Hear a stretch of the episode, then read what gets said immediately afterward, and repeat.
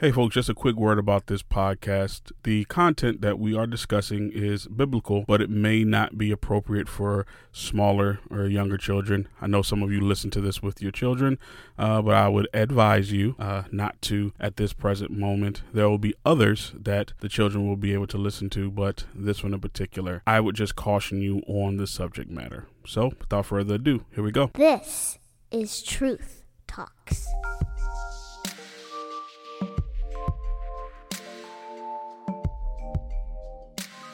Welcome back, everyone, to the Truth Talks podcast. I'm your host, Buddy Boone. Here with me today uh, is the pastor of Belcroft Bible Church. His name is Pastor Matt White. How you doing today, sir? Doing really good, buddy. Yeah, pastor is not his first name. Matt is his first name. I don't know why I said pastor twice, but anyway, uh, we are halfway through uh, a, an amazing Bible study uh, on sexual sin uh, here in our church, and uh, the pastor has actually been Matt has been taking us through that and it's based off of the book by Professor John Street called Passions of the Heart. Doctor Professor John Street. Uh, he's actually a uh, biblical counseling mm-hmm. is, is what he does yeah. uh, at the Master's Seminary, and uh, we have been. You know, I mean, it's impacted very greatly by this mm-hmm. book, and uh, not necessarily by John Street, but how he points us to the Scripture and shows us what our heart is and what our heart is really all about mm-hmm. and uh, how God works. So, since we're at the halfway point, uh, I felt it, that we need to just kind of talk through a few things and kind of give a uh, not necessarily a synopsis, but more of a like, hey, this is what we've talked about. This is where we're going mm-hmm. in light of. Uh, you know where our hearts are and what we've learned so far. Mm-hmm. Um, I, I, really am I was really shocked reading through a lot of this book. Uh, currently, I'm on chapter five. I read ahead a little bit, but uh, I will just give you the uh, the titles of the chapters for the first part: uh, preparing the heart for change, heart idolatry and sexuality, heart idolatry and sexual enslavement, heart idolatry and deep passions. Mm. And uh, page three through page eighty-seven have been extremely impactful but even the preface, I never read the preface of any book, yeah. but I'm glad I did uh, because it takes you through uh, the story of the the, the raccoon yep. and yep. the, the trapped raccoon. Yep. So, uh, Matt, I, the first question I want to ask you about this: uh, What made you decide to do you know this particular study? Yeah. So this has been something I've talked to the elders about for a couple years. Mm-hmm because uh, I have seen this sin so uh, prolifically manifested in many churches, mm-hmm. in the lives of many ministers, mm-hmm. pastors, uh, people that uh, definitely know better.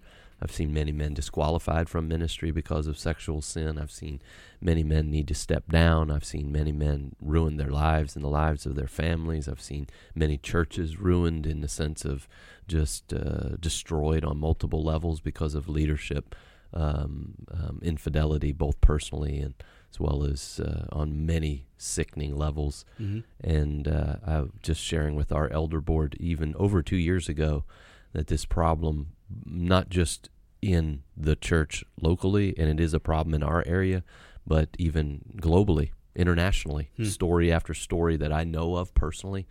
And um, and it's it's not surprising to me, but it saddens me mm-hmm. because this ought not be. Right. And um, we we we are freed from this problem in the gospel, mm-hmm. and so there's nothing here that the gospel hasn't freed us from and given us the power to fight. And there's hope, and yet so many of the men that I've known personally and talked to, it's like they're always in this zone of hopelessness, mm-hmm. and like I had no other choice. This is who I am and just a heart full of lies. And so I, I, just kept sharing with our elders, I need to teach this. I need to teach this to our men as well as wherever the Lord would allow. And but the struggle with me is always is I just don't have enough time because I'm teaching so much. Right, right. And uh, so I had been praying, even talked to some of our men mm-hmm. who I've you know worked with about this issue, and said, I really want to teach a class on this, and uh, of course they're just like, "Please, Pastor." Mm-hmm. So it was I was compelled and confronted and even convicted, and then just I'm always looking for the books that are coming out from good guys, and mm-hmm. saw this book coming out by who was Dr. Street, who I know personally. He was one of my professors, and just a dear brother in the Lord. And when I saw the book, I already knew it was going to be good Mm-hmm. because much of the material was stuff that was interwoven into our seminary notes when he taught us counseling in seminary. Mm-hmm. So I, I knew uh, uh, not all of it, but a lot of it was familiar to me. Right. And uh, but when I read the book and saw how well done it was and how clear, I was just like, without question, my excuse was taken away. I had no excuse for not teaching the class because Dr. Street essentially did the work. Right. And right. so now all I needed to do was figure out how I was going to be a good teacher Mhm. and disseminate the material, which is still not an easy task. But um, yeah, so so I went to the elders and said, "Look, here's what's happened. I have no other excuse. I don't have time to do this class, Mhm. right? Honestly, but I have no excuse. We have to do it no matter what." Yeah. And of course, the results have been phenomenal in the sense of the interactions and the impact across many levels, many lives, and multiple churches. So that's where we're at. Yeah, yeah. So as far as the uh, the study is concerned, um, you were you first of all, Professor Street is a, a what would he what would he be considered? I know he does biblical counseling. He's a, he's an elder at Grace Church, so he's he would be considered he's one of their pastors in the sense of a, on a lay level. But he's the he's teaches in the seminary, but he's over the counseling whole counseling department at the Masters University. so is and that so- like a psychologist? Is that a therapist? No, it's a biblical counselor. biblical counselor. Yes, so what is the difference between that and Yeah, regular like therapy? Like I'm going to my doctor, yeah, you know, who's a psychologist who study is a ther- What is the difference yeah. between? There's a uh, there's a massive difference. And it- Okay. so in psychology, um, which is in many ways uh, it's similar to anthropology, where it's a study of man, but in psychology, man's issues are always going to be outside of man. Mm-hmm. right? Even Right. even those that are chemically driven, um, or what uh, often is de- is uh, defined as behavior determinism, where Mhm. man does what he does because it was determined by his makeup, his DNA. That's a, that's a big part of psychology, um, and biblical counseling doesn't doesn't uh, isn't driven by that at all. It's not driven by your DNA. It's driven by your nature, by way of your sin nature. And so biblical counseling sees that your issues are internal, not external. Hmm. Psychology's always going to see your problems as outside of you. It's always going to be something else, someone else. Hmm. Right? Now now it may come down to you need to fix things, you need to do things, but it'll never come down to your problem is you. Biblical counseling will always point back to the fact that your issues are flow from your heart because that's what Jesus says in Mark chapter 7 mm-hmm. sexual immorality, lying, thievery, robbery, malice, and the list goes on and on. Jesus says emphatically, it's those things that come out of man that defile him, not what goes into man. And they come out of where? The heart. Hmm. All of those things come out of the heart. And so, what Dr. Street has done so masterfully in this book, he has he has shown biblically clearly that the issue of sexual sin is not sexual sin it's the idols of man's heart. And that takes then man to the source of his problem.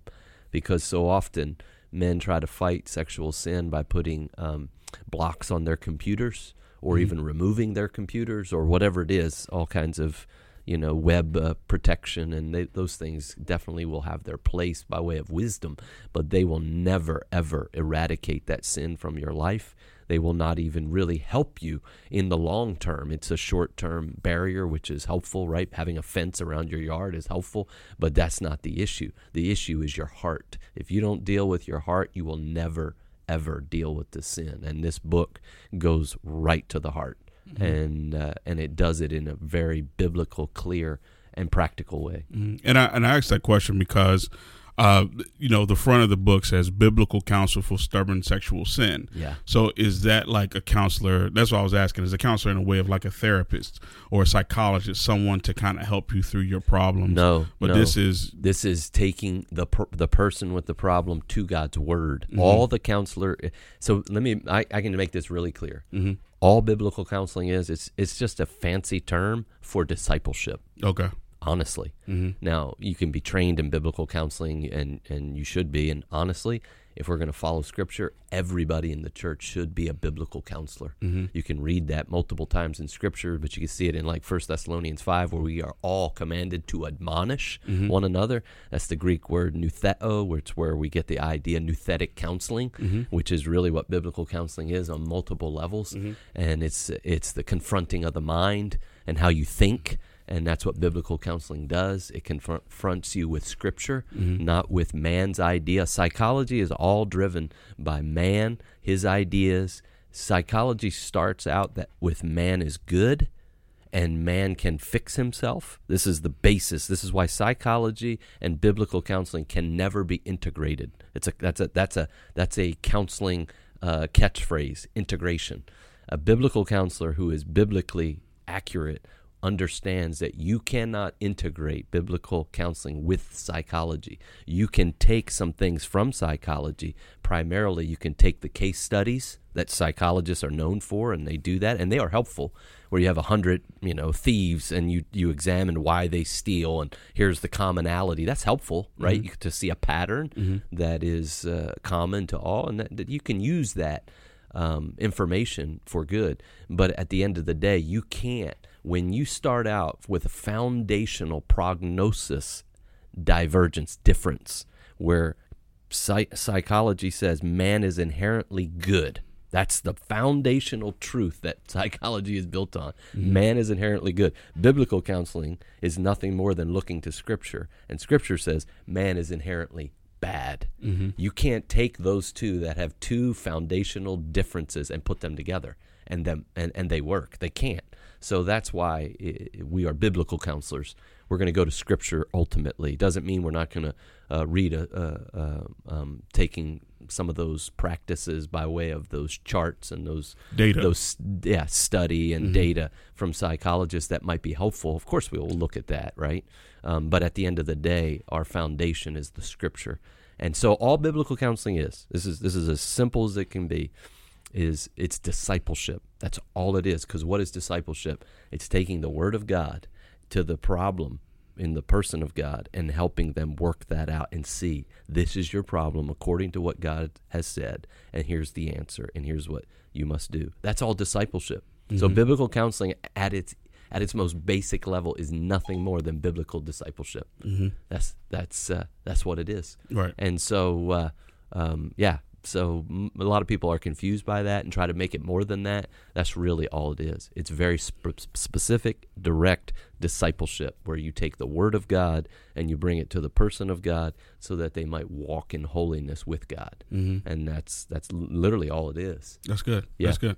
So, uh, with that in mind, now jumping into uh, some of the parts of the actual book and what you would, um, your purpose, you said behind this is because it is very, very prominent in uh, in the life of uh, of believers, uh, unbelievers. Yeah. I mean, you know, it's it's basically just spread, you know, a, a wide range in our culture. Um, now, the first chapter, preparing your heart for change.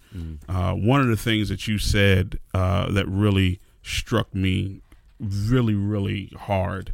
Uh, talking about David and, and the life of David, Mm. you know, David, he you know had a lot of compromise in his life and had a lot of things going on. But one thing that you said was that uh, when a man falls into sexual sin, he doesn't fall far, Mm.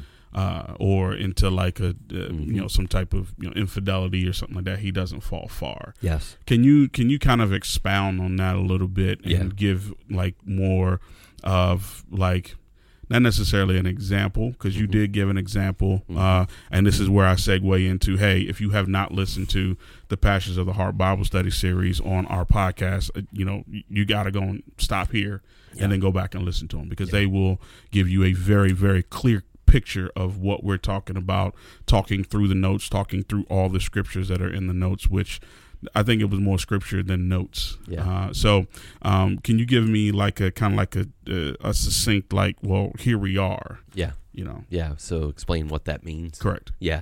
So uh, yeah, absolutely. None of us, all of us, right? When we sin, it's it's it's a conglomeration or a culmination of incremental steps, right? So any big sin they're all big, but in our in our minds we have uh, we classify you know these sins. So we would see adultery as a big sin, even though they're all big.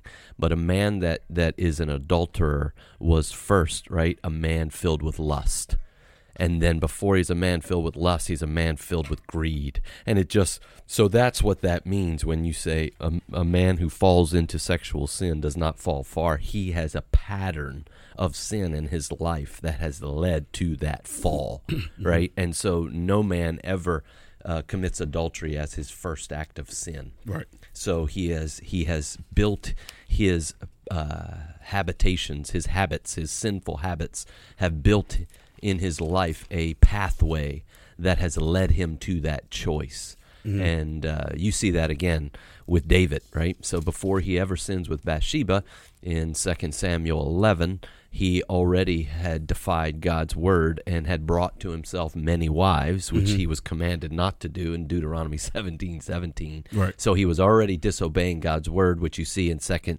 Samuel 3, 2 Samuel 5. You see him uh, sinning on multiple levels there with with women by way of many wives, and so that where he was already compromising to the point where uh, when he eventually is there with Bathsheba, it's it's not it's not a big leap for him, mm-hmm. right? He had already built into his life and his heart when he wanted something, he went after it, right? Right, and um, and even even staying home when everybody else went out to war was not a good thing for him to do, mm-hmm. and that was again, you know, something he shouldn't have done, and.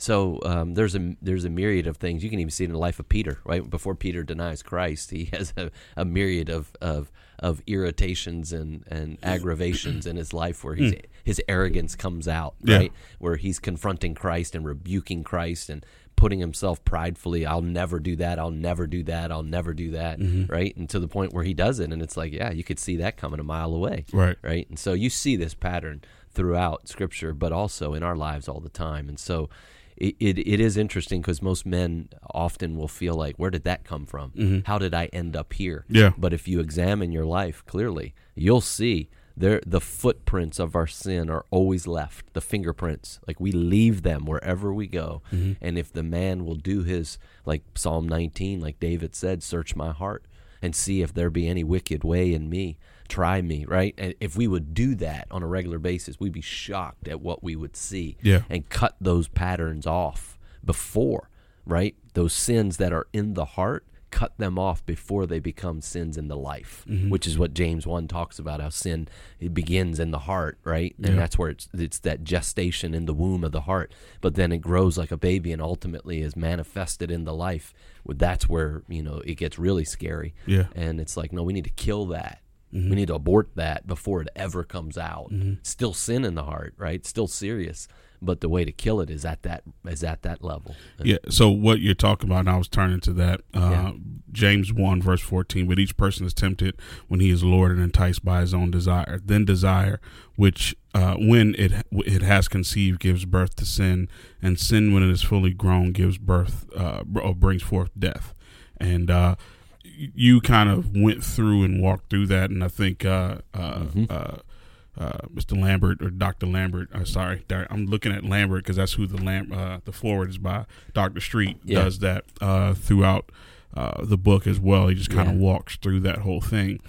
One thing that struck me as uh, when when you said that it was you your example was like you know no guy in the office looks at a woman gets a wink from him and then they end up in bed Exactly. it's kind of like a pattern that It's you kind of go slow, slow- pattern Yes, Yeah. absolutely. So he looks at a woman and then she winks at him, and then they meet at the water cooler Mhm. next week, and then he texts her the following week, and that's Mhm. how it works, right? That's Mhm. what it, it's never a fall, a, a- a far fall, right? Yeah. It's a trip, right? Yeah. He's already he's already started moving that direction, and then it's just it's just ends up there, right? So he Mhm. ends up in the hotel room because he was just at dinner with her the week before, and I mean that's how it that's how it works, and that's the way all of our all of our sin is. Because as James says, it's a process, it's a progress, Mhm. and it begins in the heart. Mhm. The only reason we are tempted, and this is what James is saying, is because of the sinful desires that are innate within us. Mm-hmm. Take those sinful desires away, temptation is gone, Yeah. right? In that internal temptation. Mm-hmm. And that's what James is pointing out. God doesn't tempt us. He can't tempt any man. He, Mm-hmm. he doesn't tempt any man to evil.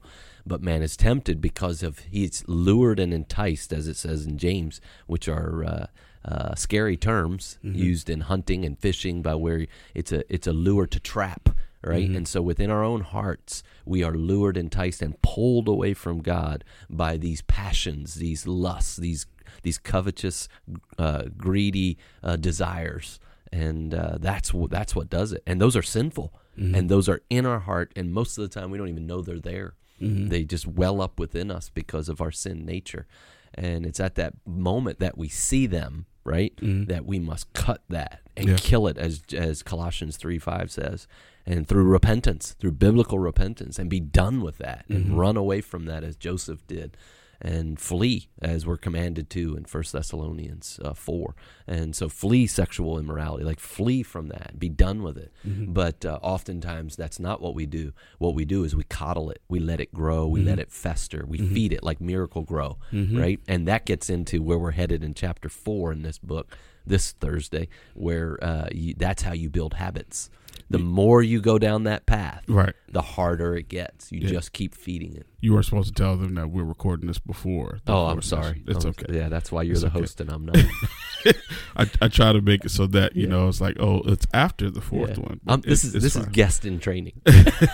But yeah, I, I try to go ahead of time, so it's just like like not all the time. It's like oh yeah, well I don't know what we're going to talk about today, but yeah, this is going to be uh, airing next week, uh, which is today, when Yeah. when which is when you're hearing it. So yeah, we did record it last week, you know. So what, you know, we're we're we're ahead of time. We have planning, you know. Forgive me. it's fine. It's fine. So, uh, with that in mind, um, the you know, in the last couple minutes that we have, what I do want to talk about is um, the whole uh, purpose of the the fourth chapter. Yeah. And you know, since you already put us there, yeah, go ahead. Well, I mean that's gonna that's gonna take more than three minutes. It's going to take more than three minutes. Absolutely. Can can I give a summation of where we've come from? Sure. I think ahead. that would be helpful Sure. because I, it's this book is heavy, right? And Mm-hmm. uh, we're we're you know four chapters in into it, and uh, I think it's just a, a good summation, which which this will get repeated in in the class. But the first chapter is all about seeing our heart for what it is, Mhm. and he did a really good job. Dr. Street did in showing us biblically what the what the what the heart uh, does and how the heart uh, seeks out its own uh, desires and how sinful and deceptive and defiled the heart is, but how deep and complex it is, how it purposes, it intends, it plans, it thinks. Most people don't know that, right? Most people uh, don't understand how Jeremiah 17:9 is so clear as well as Proverbs 21 and many other verses that speak of the complexity of man's heart and how man's heart is active. It's it's breathing it's moving it's planning it's intending it's purposing. It's it's uh, it has its own it has its own will if you will in many ways right? And uh, most people don't think about that and uh, and so chapter 1 is is really helpful because it, it lines that out. And then in that, Dr. Street is helpful as he shows that it is the heart that is the control center of life. Your body, I think, out of this last chapter in chapter three, has a really good quote where he says, Your body will joyfully follow the intentions of your heart. Right. And it and it will. I mean, your body will just your members, your your hands, your feet, your your life will go wherever your heart wants it to go. And hence why our hearts we need a new heart in the gospel, and we need to constantly ca- uh, calibrate our heart according to the word, Romans 12. And so uh, it's important, it's c- critical. Chapter 1 was all about that. Chapter 2, he goes in and he starts to show the idols of the heart, right? And how. How our hearts are filled with, with different idols and bents, and what that looks like, and what an idol is, and how key that is to understanding sexual sin, and how they're multifaceted. And then he goes in in chapter three and he talks about sexual enslavement, which is really was really helpful. And he shows that that there are two forms of slavery. I thought this was this was uh, just so valuable. Mm-hmm. There was the homeborn slave, Right. which is the slave that is the unregenerate, unsaved. We're all born homeborn slaves. We're mm-hmm. all born slaves, and then the forced laborer right and Mhm. that's the that's the man who's saved but he goes back to that slavery that muscle memory he goes back to that old way and he feels like he can't get out Mhm. and he feels hopeless and this is i've seen so many men in that forced labor state where it's like this is just who i am i'm never going to get out of this Mhm. and it's like no no no don't say that's a lie Yeah. yeah either if you're a believer yes you're going to get out of it Mhm. god guarantees you will if you don't you're not a believer Mhm. right but in the meantime you yes and uh, that that was chapter 3 chapter 4 now takes us into the whole reality of habits and how those are formed and Mhm. so on and so forth so that's a that's kind of a little summation hopefully that was helpful and that was short Yeah.